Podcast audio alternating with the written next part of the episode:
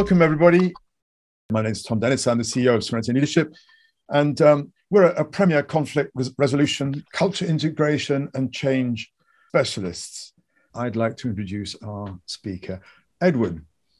Edward's a systemically trained coach who was qualified in multiple coaching modalities.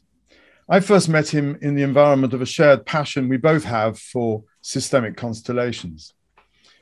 He spent the first part of his career working in the charity sector around conflict and change, and went on to work with the Met Police and the Independent Police Complaints Commission. He uses his expertise in radical inclusion, designing and delivering diversity and inclusion programs in the UK and abroad. His MSc is in conflict resolution, and we're really looking forward to hearing your ideas around polarization and conflict. Edward, the stage is yours. Lovely. Great, excellent. Thanks for the intro, Tom.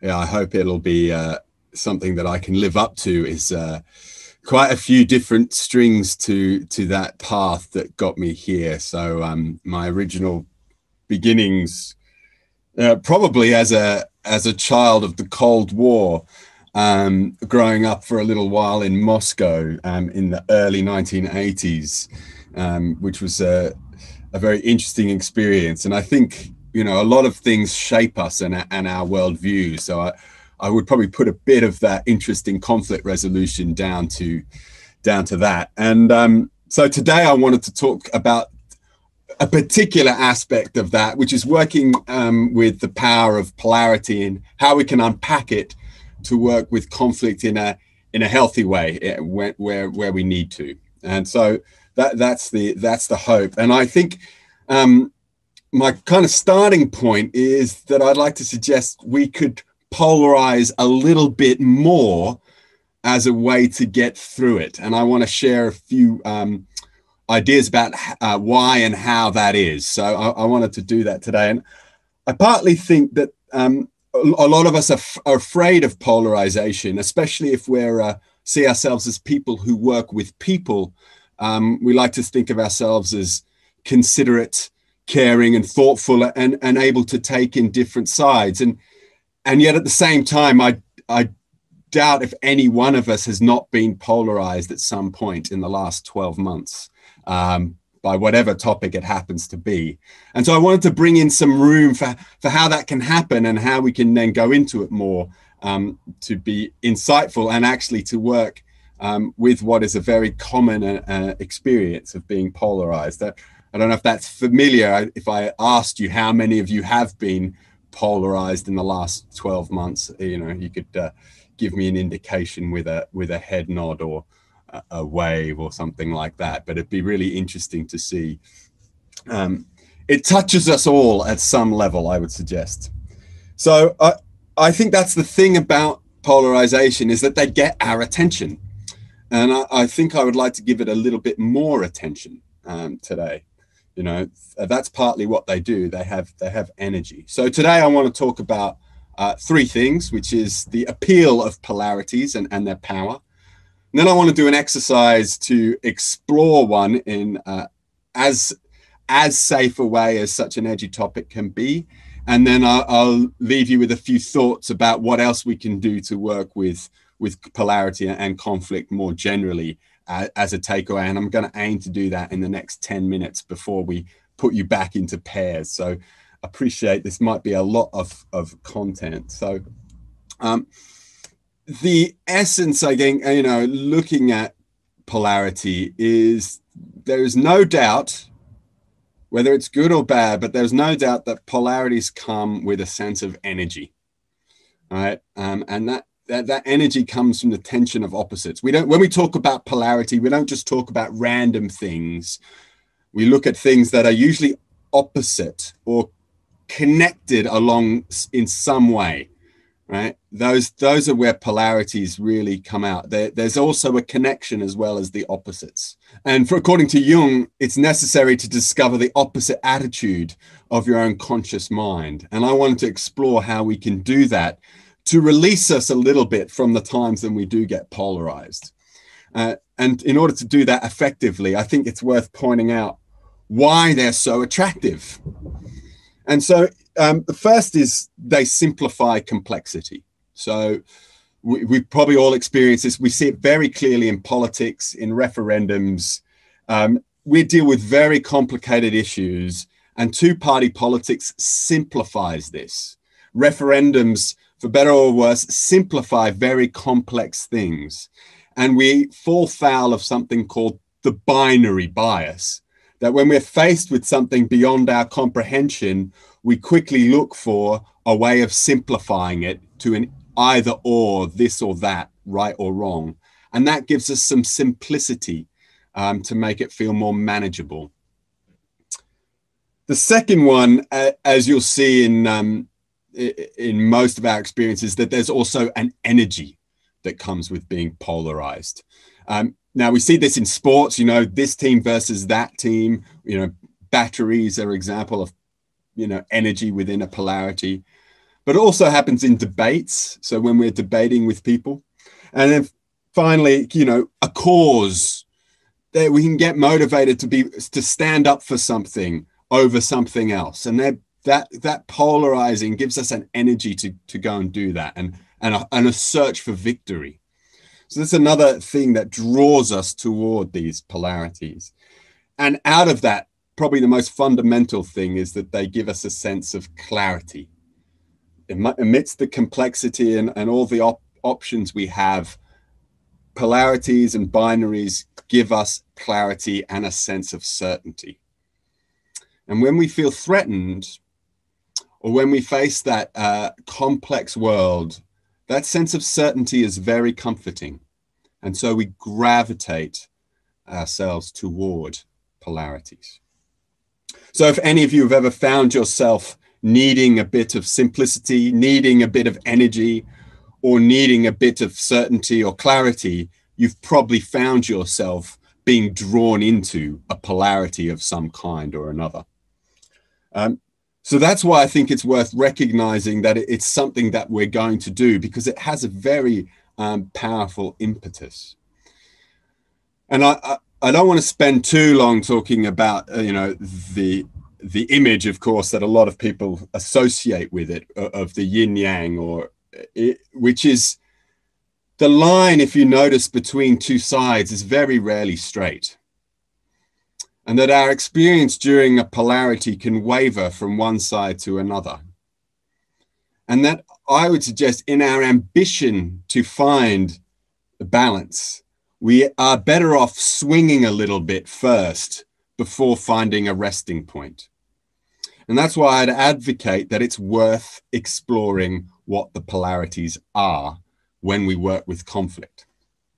So that leads me to the second stage, which is how we might actually work with a conflict, and how we might amplify a polarity around something that might be a contentious issue, right? And there is no doubt, you don't have to go far to find any, whether it's Brexit and politics or what's happening with the football. There are lots of things that bring up two sides. And the most basic of those polarities is sort of positive and negative.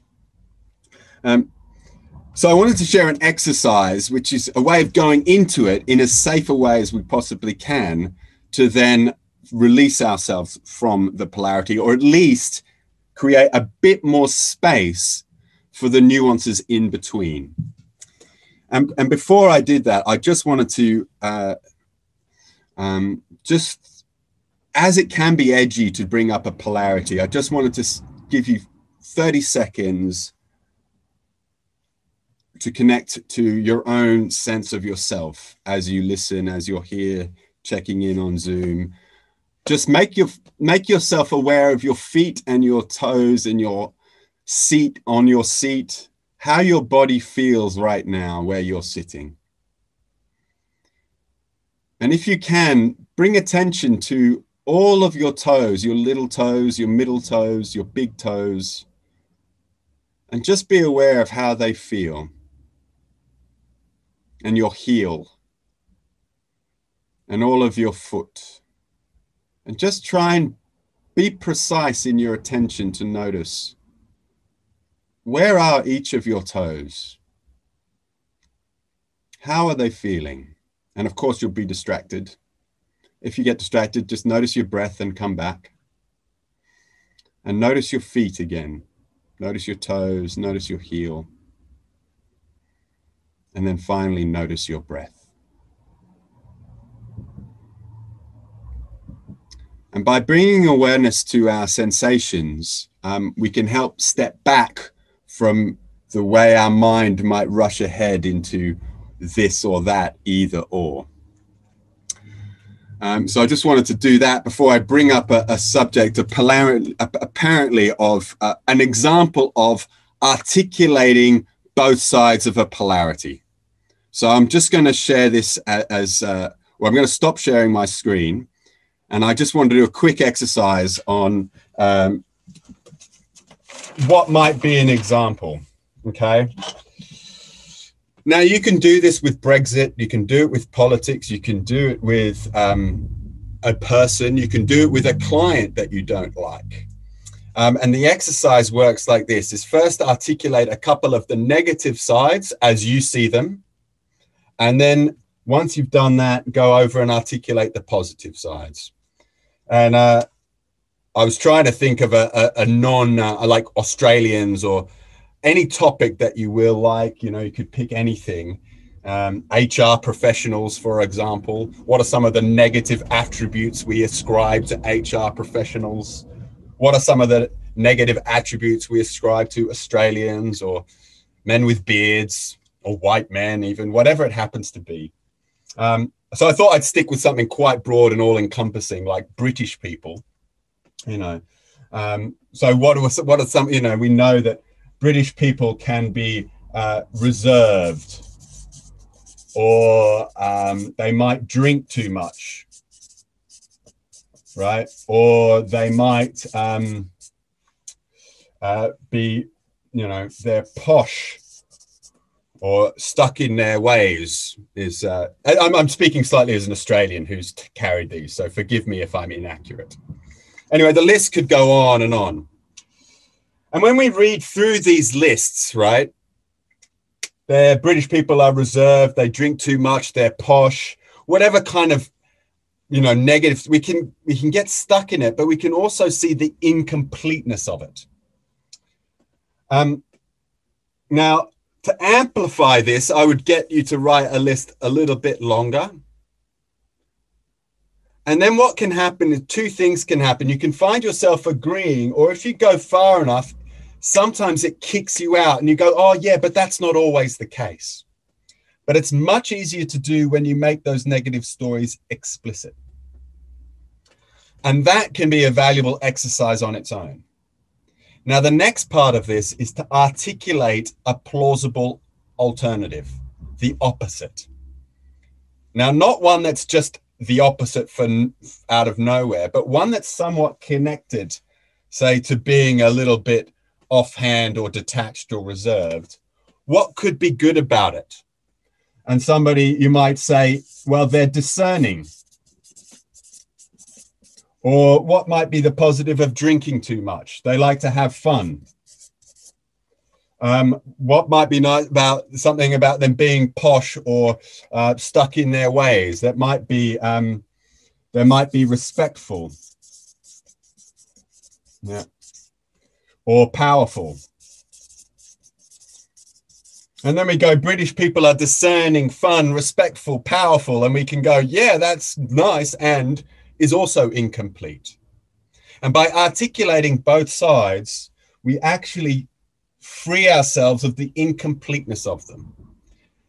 The last thing I'd like to say about this tool is that you can do it anywhere for anything, that you don't have to believe one side or the other, but that when you do, if just by doing it, even if you don't fully buy this side or that side, you create a bit of space in between them. But because you've spent a little bit of mental effort articulating the opposite.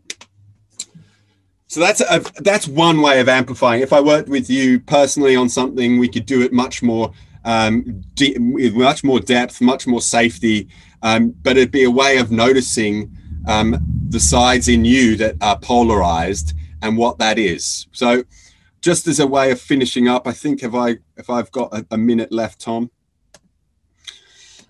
there is a couple of things that you can do with that.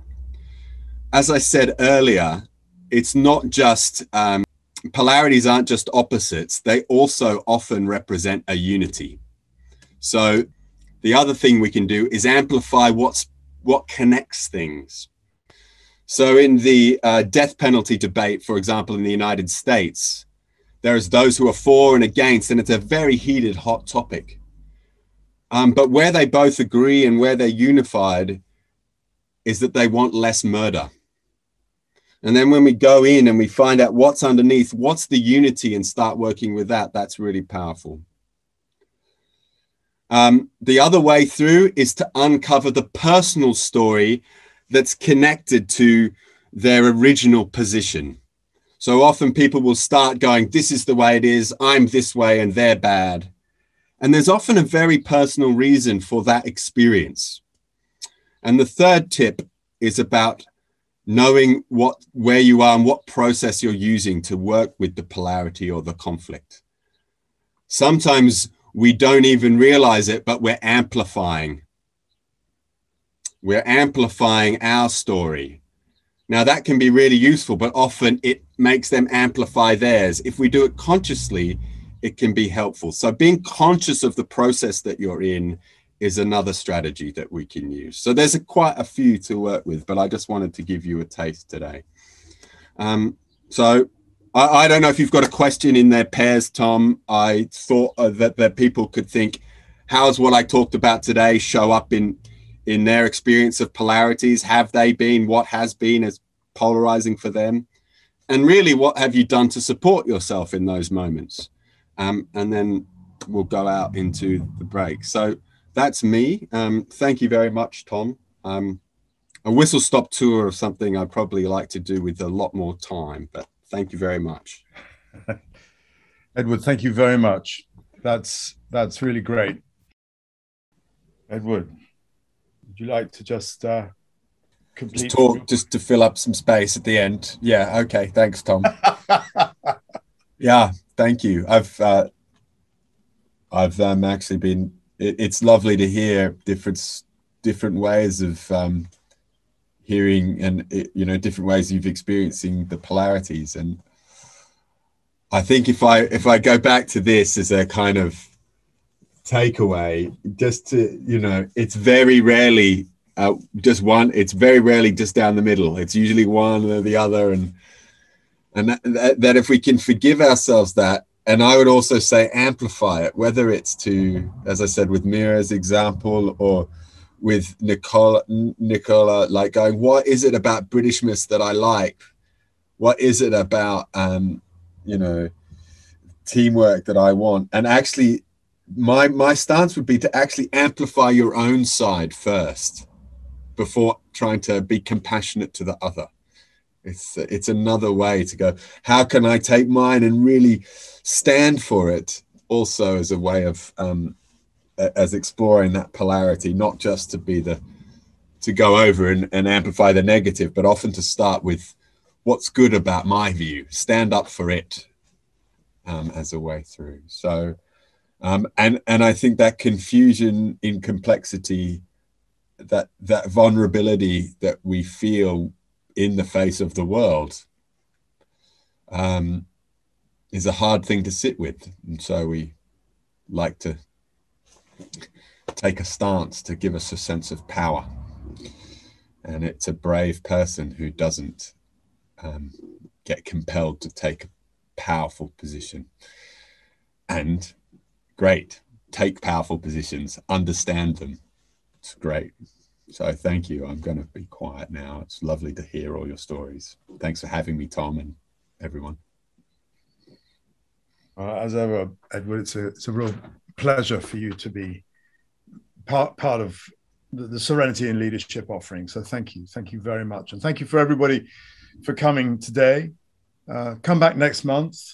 If you enjoyed this, please let us know in the feedback. And if you didn't enjoy it, please let us know in the feedback. But if you enjoyed it, then please tell your friends. about us and the work that we're doing, and come back next month. Thank you very much. Thank you. You so really much. Great. Thanks a lot. Thanks everyone. Bye, everybody. Yeah. Bye there. Thank you so much all. Thank you. Bye-bye. Thank you.